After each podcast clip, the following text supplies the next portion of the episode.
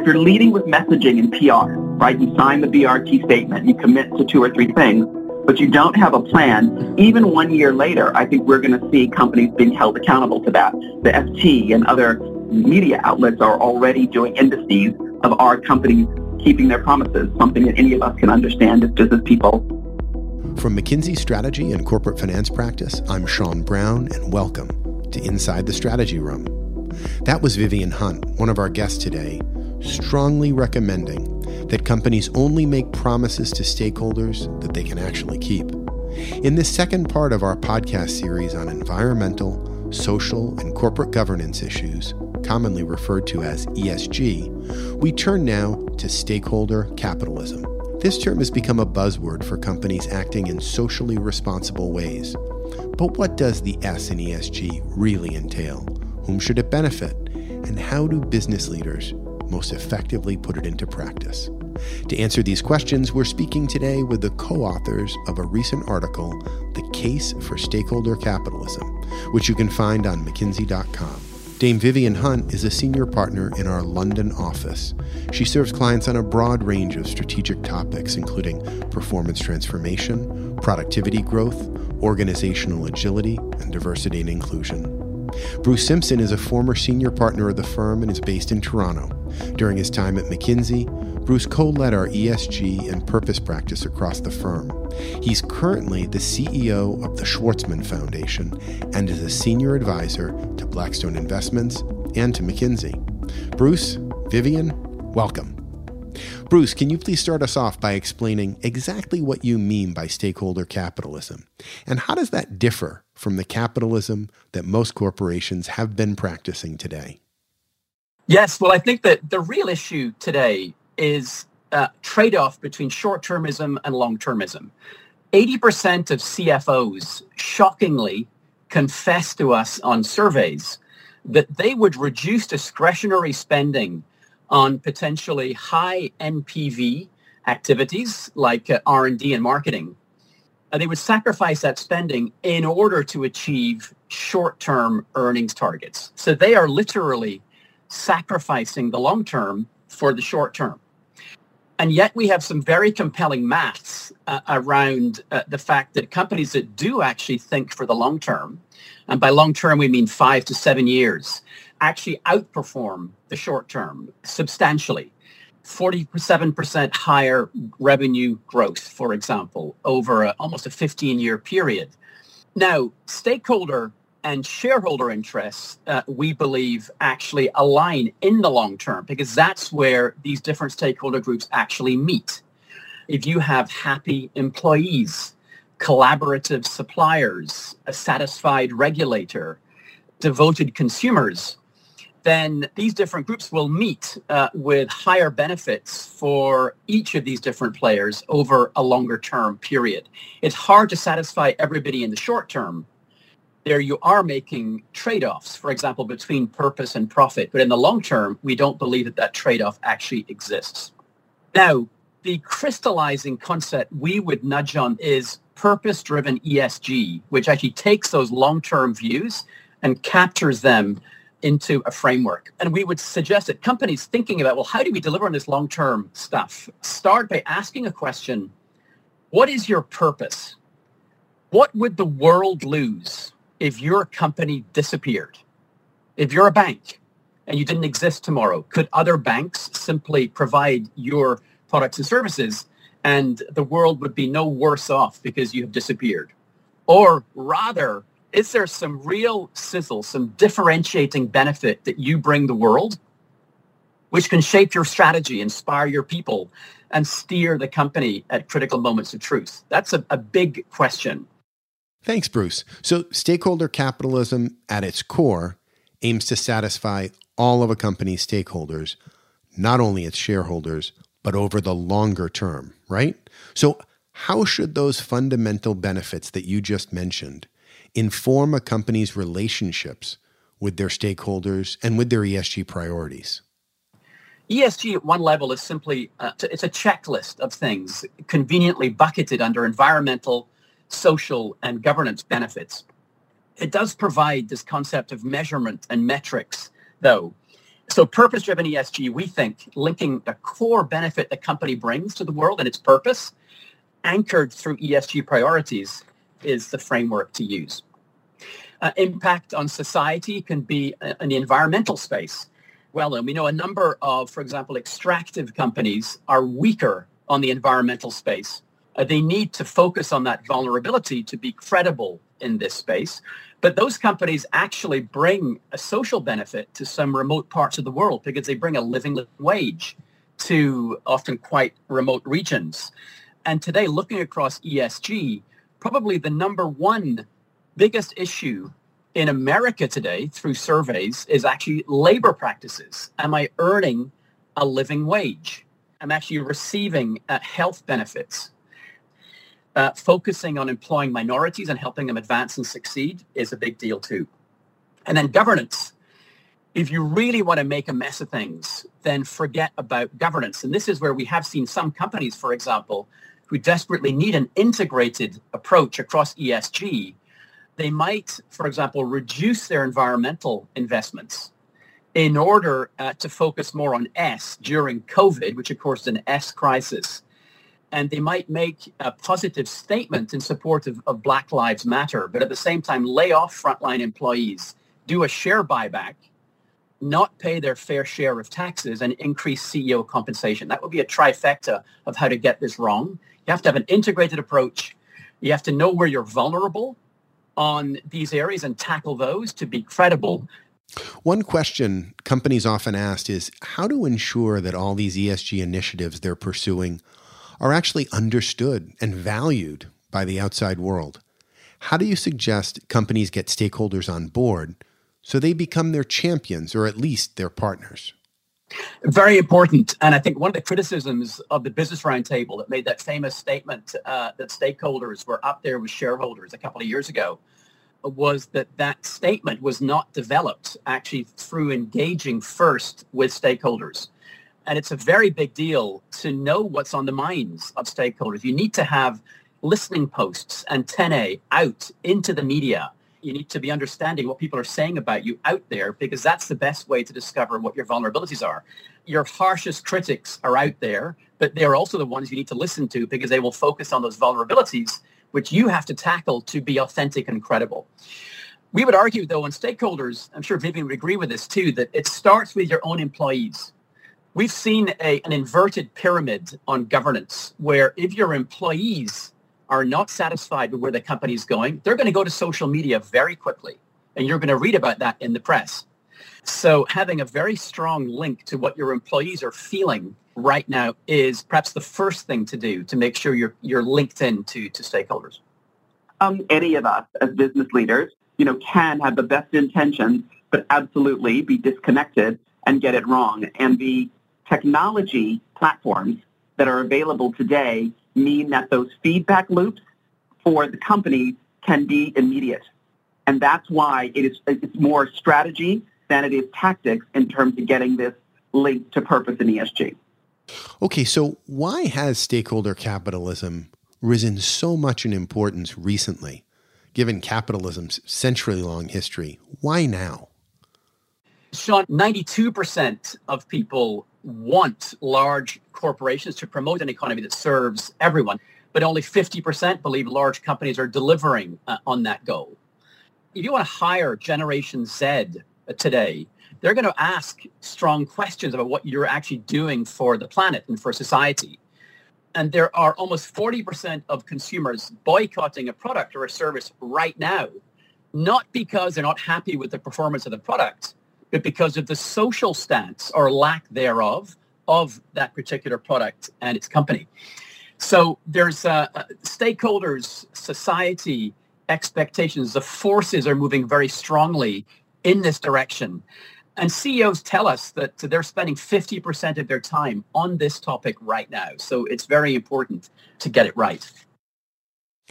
So if you are getting it right, how does stakeholder capitalism link to value creation? In other words, how does attention, uh, you know, paying proper attention to stakeholders help you both manage external risk, but also enhance corporate performance? Vivian, would you care to take that one? our, our research and evidence with clients links it very strongly to traditional sources of value, top line growth, you know, attracting B2B, you know, supply chain um, and B2B relevance as well as B2C. The notion of companies that you feel are more sustainable, more differentiated, more aligned with your values justify a price premium. We know that 80% of consumers would switch brands if price and quality were equal and there was more aligned with their perspective on the company's ESG. They have to understand what your perspective is, but they also then will switch.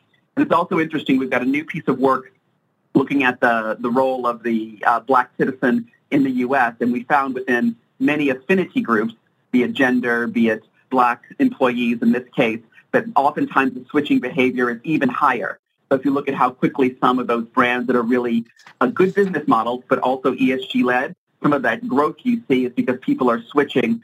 Policy and regulatory alignment is another example. The notion of having the right policy arrangement, the right framework, if you will, gives you more freedom and more opportunities for growth as a company. And so this isn't about whether regulators are good or bad, but having a closer, more collaborative relationship where you can find those win-win areas.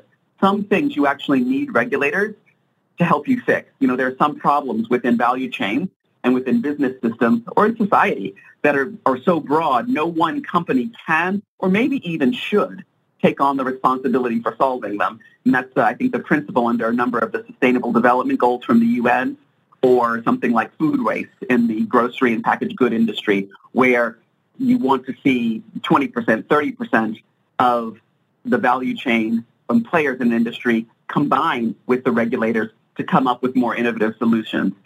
FinTech is another great example where the changes are happening so quickly in financial services in terms of reach and enablement and new types of products and services. We want to educate and keep the regulators right with us so that we can have the maximum offer and growth, uh, particularly on platform-enabled financial services. So we really all know how quickly uh, regulatory changes can hit our earnings and uh, returns.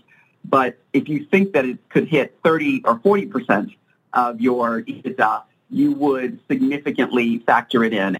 Just to take one more uh, case that's particularly important for developed markets and uh, medium and slower growth economies um, is this notion of productivity work, uplift. You know, the, um, the majority of workers who are going to be in our workforces in, by 2030 and 2035 are in the workforce today. Some of them are 20, some of them are 55, but most people will need to work longer and in jobs that are going to be more technology enabled. And so this notion of how do you really find productivity uplift? Now that could be something as simple as employee engagement, motivation, and lower attrition. Or it could be something that links to new ways of working and upskilling. But how do we get a more effective and productive worker, particularly in mm-hmm. slower, structurally slower growth economies, is the key to economic growth and quality jobs. And so solving that with your stakeholders, not in isolation, is another really clear example of the concrete financial benefits. So you could argue that after shareholders, customers have long been the next in line stakeholder group that companies have focused on. Is it common for companies to start with their customers rather than their employees in terms of prioritizing ESG efforts? Well, the notion of starting with your customers or your employees is probably the one that's closest to most companies' hearts. Start with your customers, start with your employees, or maybe start with your suppliers and value chain. Those are the things we know. They're absolutely intrinsic to what we do. Customers, it, it is, um, I think, important to recognize the broad different uh, range of roles and occasions that a single customer can have. The same customer who is today purchasing your products may have different choices and segment and narrow or broaden how they engage with you and what they will pay for and why. Secondly, they are also citizens and taxpayers they might also have a partner, someone else in their household, who is a member of your supply chain. Um, and they also look at your community engagement, particularly as we've seen at times of real crisis. And so it's important to recognize that any single stakeholder can be in multiple states at one time. You know, I think about it as, you know, you're a parent, you're a professional, you're um, a, a, daughter, a sister, um, and an apprentice all at the same time, all in one person. And so the same thing is true of your customers. So customers that might be loyal to one set of products and services under one set of assumptions might become very dissatisfied with your policies, say on E or community engagement, and may change their posture while still being your customers. So they are a, a good, safe, credible place to start. But if you only think about them in terms of price and volume, we would argue that's probably too narrow a lens on customers. So, has the COVID 19 crisis shifted where companies put their emphasis in terms of serving stakeholders? For example, are the societal issues that the pandemic highlighted now higher on the corporate agenda? You know, none of us were really fully prepared, uh, with great apologies to the public health uh, experts, for COVID. That came as a global surprise, and we none of us were really ready for that in systemic terms. But it's not a new issue. And so you have the time to plan, you know, do the risk management, but also think of the more creative, differentiating ideas. One point that Bruce said earlier around how priorities shift within the NESG agenda. And that's why, you know, we think of it as a taxonomy as well as a capability, a muscle that you have to build to be able to respond.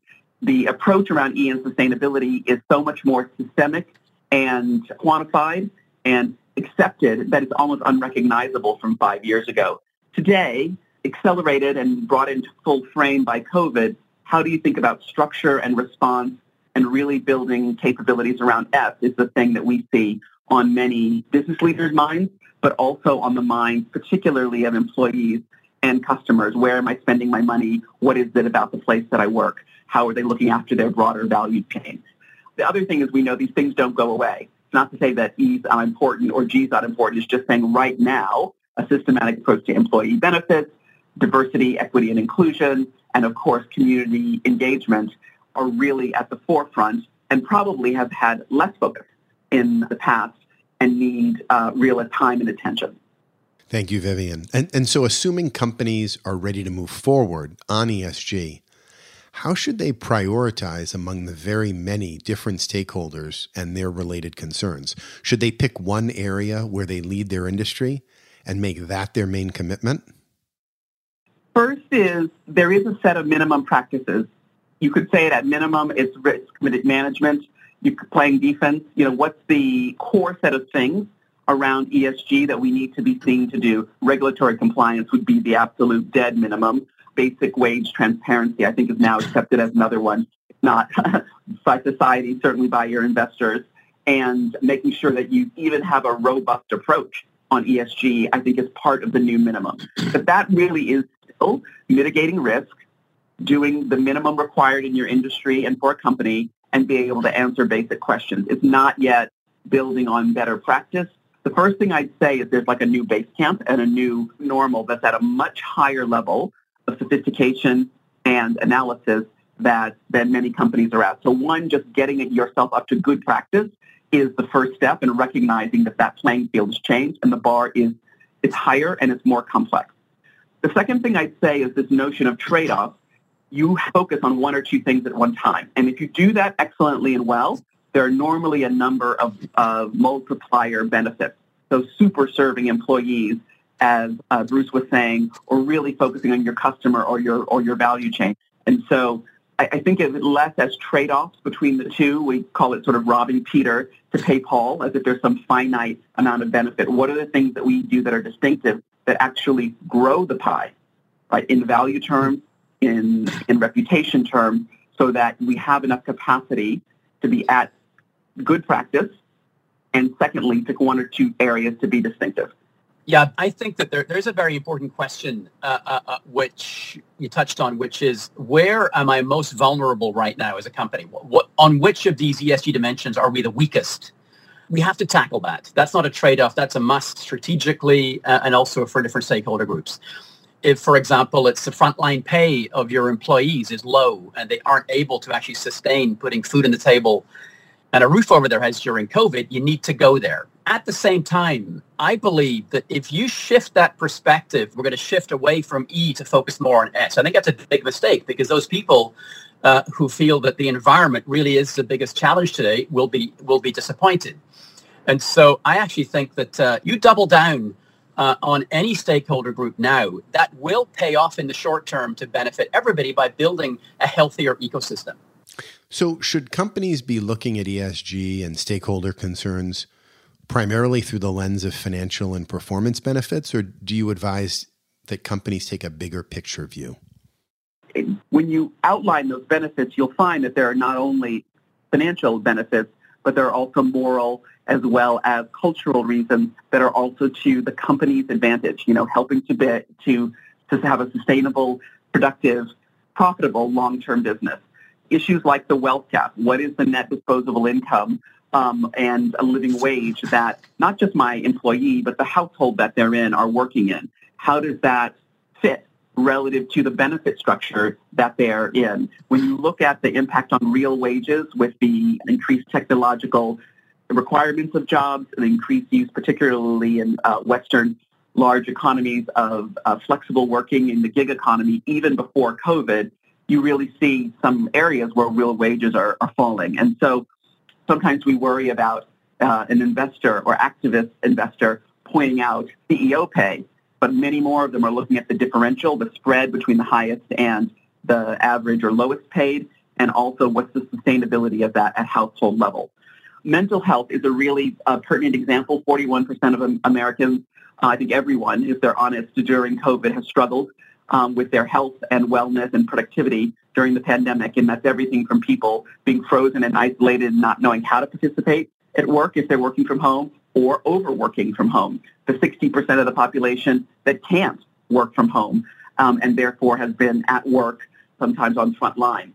And there can be many things that you can do around, for example, employee benefits to both increase the flexibility to self-manage it with good tools and resources, some many of whom which are uh, online these days, and also have triggers. So, for example, we have a client that not only doubled their mental health and wellness, they kept that increased capacity. People self-manage and self-declare, but they also track it. So if someone goes over three days, their health information is still confidential, but they get a call. They find out just what's driving this. And they are already seeing their mental health and wellness interruptions and costs already come down even before we fully reopen the economy. Gender participation and uh, racial and cultural inequity is a massive source of leakage. My grandmother used to say, if a pipeline is leaking, you don't blame the water. Right? We as business leaders have to ask ourselves, what's wrong with the pipeline? Then how can we repair it as well as build a better, stronger pipeline so that we can keep the women and historically underrepresented groups that we have.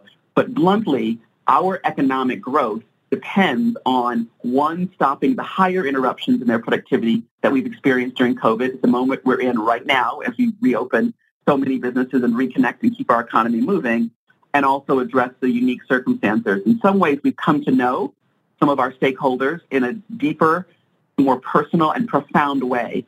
But those also give you markers where they might need more support to support their productivity. So, for example, one client has found that households that are either single are going through any type of relationship disruption, or they're a single parent.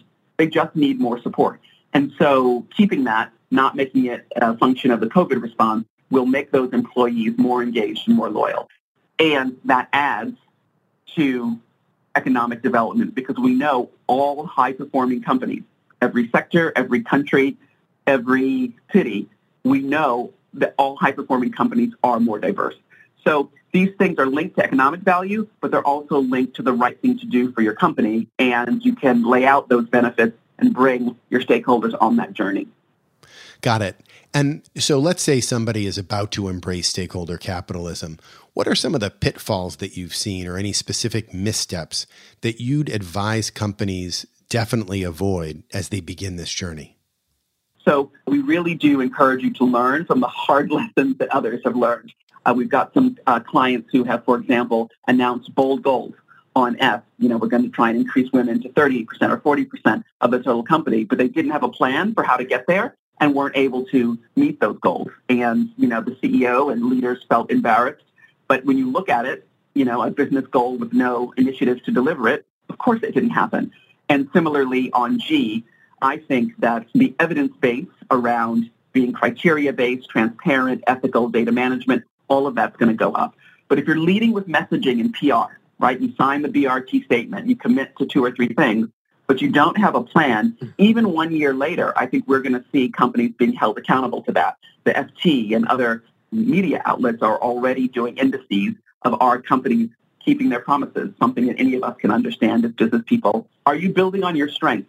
You know, you can't copy your competitors. You have to build on what Bruce calls your superpowers, the things that you're uniquely good at that you want to be famous for. One other one I'll uh, highlight is this notion of not having short-term progress in addition to mid and long-term gains. You've got to break your objectives and goals down. If you're working towards gender parity or a effective mitigation and conversion of your environmental footprint, ethical practices, and client selection, you know, whatever goal you're working towards, it takes time to achieve it. Markets, as well as your stakeholders, will be patient if they know you're making progress to that goal. So you must have short-term objectives. There's no aspect of business that's just trust me and see. Right? You want metrics and evidence along the way, and it also de-risks it for the management team and um, and the company. Thank you. So let's maybe shift now to the how. How should companies approach this journey to embracing stakeholder capitalism? Bruce, do you want to take that one? There are, we think, four steps equally relevant to startups, private companies, public companies, because each of those groups uh, of companies has stakeholders that count. Now, the journey starts, uh, we would say, by exploring your world. Every company had a purpose when it was first created. And that purpose went well beyond just making profits. The profits were an output of delivering on its purpose. And so for many companies, it's actually listening to that great past. Perhaps some of those great things in the past need to be dusted off and brought back to the to the surface now. It's a listening exercise. What's exciting to your employees? Uh, in a world where 70% of the workforce is not actively engaged today, just imagine the uplift, and Vivian talked to this, if those people actually came to work with not just bringing rigor, discipline, obedience, but also bringing creativity, collaboration, thinking out of the box. What would excite your employees as a purpose? So a listing exercise um, uh, to your stakeholders, then defining your contribution. Where are we most vulnerable? And we have to crush that. We have to bring our negative outliers into being at least in the zone, as, as Vivian mentioned. Uh, and if you are a negative outlier on any dimension of ESG, then that is actually going to increase your cost of capital. So you need to bring that at least into to the average. And then focus on your superpower. What's that going to look like? Where, as Aristotle said, where do your strengths overlap with the world's needs? There lies your vocation.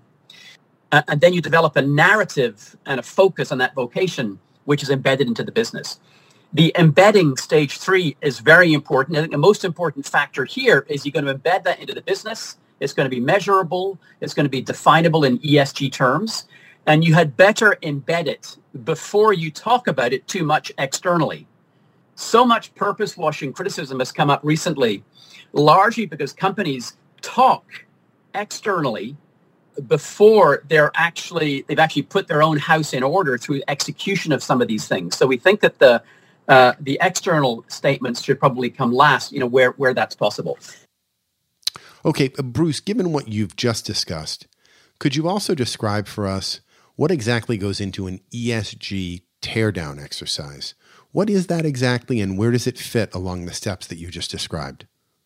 This is basically baselining where do we rack and stack today across the various metrics, MSCI, CDP, Bloomberg, and so on? How do we stack up against our competitors on uh, each of the E, S, and G dimensions to see where are we strong and where are we weak? Interestingly, uh, Vivian talked to diversity a few minutes ago. I think only half of companies in America even report on their diversity. So if you're doing good things on diversity, but you aren't reporting it, that's not going to be picked up by the rating agencies. So you aren't going to get a great score on diversity, which perhaps you might deserve. And then defining the sources of value, the biggest risk, but the opportunities too, uh, uh, is a big deal. So in order to serve multiple stakeholders, a company needs to know who they are and what their interests are. How do you identify and then connect with the many various stakeholders a company might have? So you need to categorize because they are a bit separate. The internal stakeholders, which we think are the most important, uh, and having your antennae out uh, uh, to employees first. We really do think that's the most important stakeholder group because they get it. They see uh, what's right and what's wrong uh, with the company's governance. And then the external ones, which have a direct implication, a direct interaction with the company, your suppliers, for example, and then those that have an indirect uh, uh, interaction by setting the operational context that you work in. That would be broader society. That would be the regulators. And so uh, this this question is more around you know what's what's the time horizon here? We talked earlier about the importance of the longer term.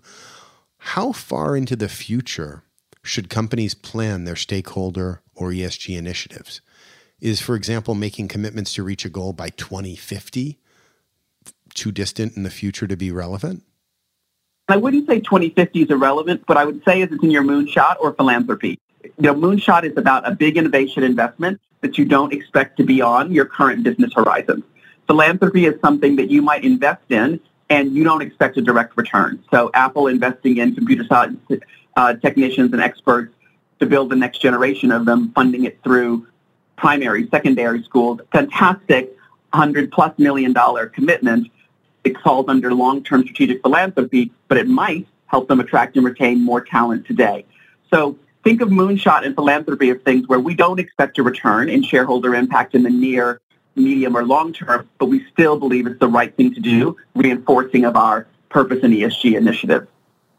So this one is eh, so you're a CEO and you've got a great purpose for your company, but how do you make the purpose at a corporate level meaningful to individual employees beyond just communicating that this is what we're about? We all want to have a sense of purpose in what we do, even when it's complex, very technologically driven, hard to explain and understand. How could you possibly work at a energy and or oil and gas firm? Well, if you want to mitigate, transform, apply innovation, and adapt, we need really smart people in tough industries. And so that sense of team goals, working towards real meaning at a system level also results in more individual meaning.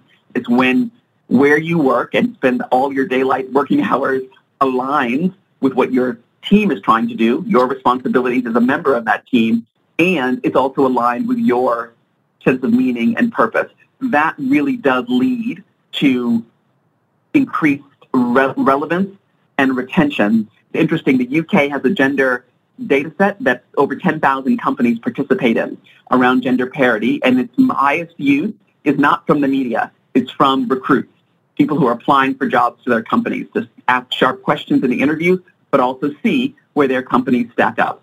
So it really is a virtuous cycle if you approach it strategically and stick with it over the medium and long term.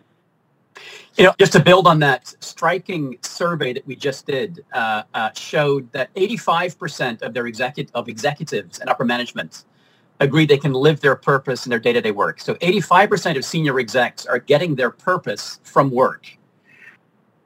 85% of the front line do not, right? So therefore, their purpose comes from something else than work as a result, uh, you know, they're not bringing their best selves to work necessarily. So what do you do? How do you lead? How do you design frontline roles in order that people can come to work and find that what they're doing at work, you know, is uh, aligned with their personal purpose and excites them?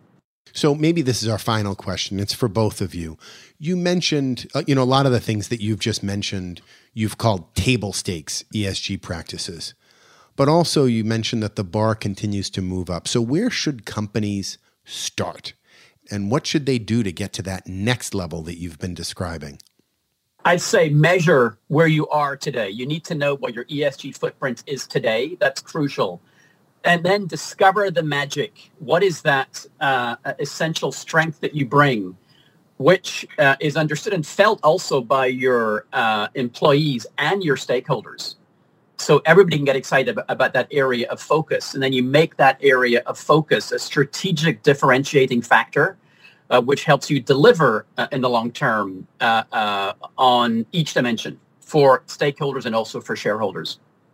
I agree. Understanding where you are in concrete, qu- quantitative, as well as qualitative terms um, of how your purpose is linked to your strategy and where you are today on ESG. Just knowing where you start in a fact-based way in collaboration with your stakeholders is absolutely where I'd start. And then from there, you make choices. You don't take on a full all singing and all dancing ESG strategy.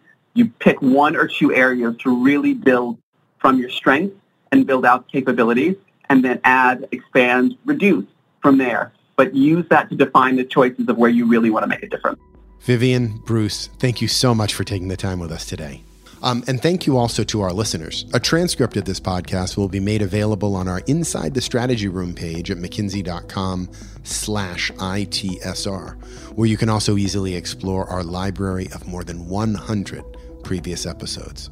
And if you enjoyed this podcast, we encourage you to download and listen to the podcast that opened our series on ESG called The Role of ESG in Purpose. We also encourage you to subscribe to Inside the Strategy Room on your favorite podcast player if you'd like to hear the final episode in this series. In that episode, Vivian and Bruce will speak with Franz Paasche, who oversees stakeholder management for PayPal, a company that has defined its strategy through the lens of its purpose. If you'd like to share feedback or an idea for a future podcast, please email us at insidethestrategyroom at mckinsey.com. If you'd like to receive alerts on our latest insights, you can sign up on the bottom of our podcast collection page on mckinsey.com. You can also follow us on Twitter at MCK Strategy and connect with us on our McKinsey Strategy and Corporate Finance LinkedIn page. Thanks again for listening. We look forward to having you join us again soon inside the Strategy Room.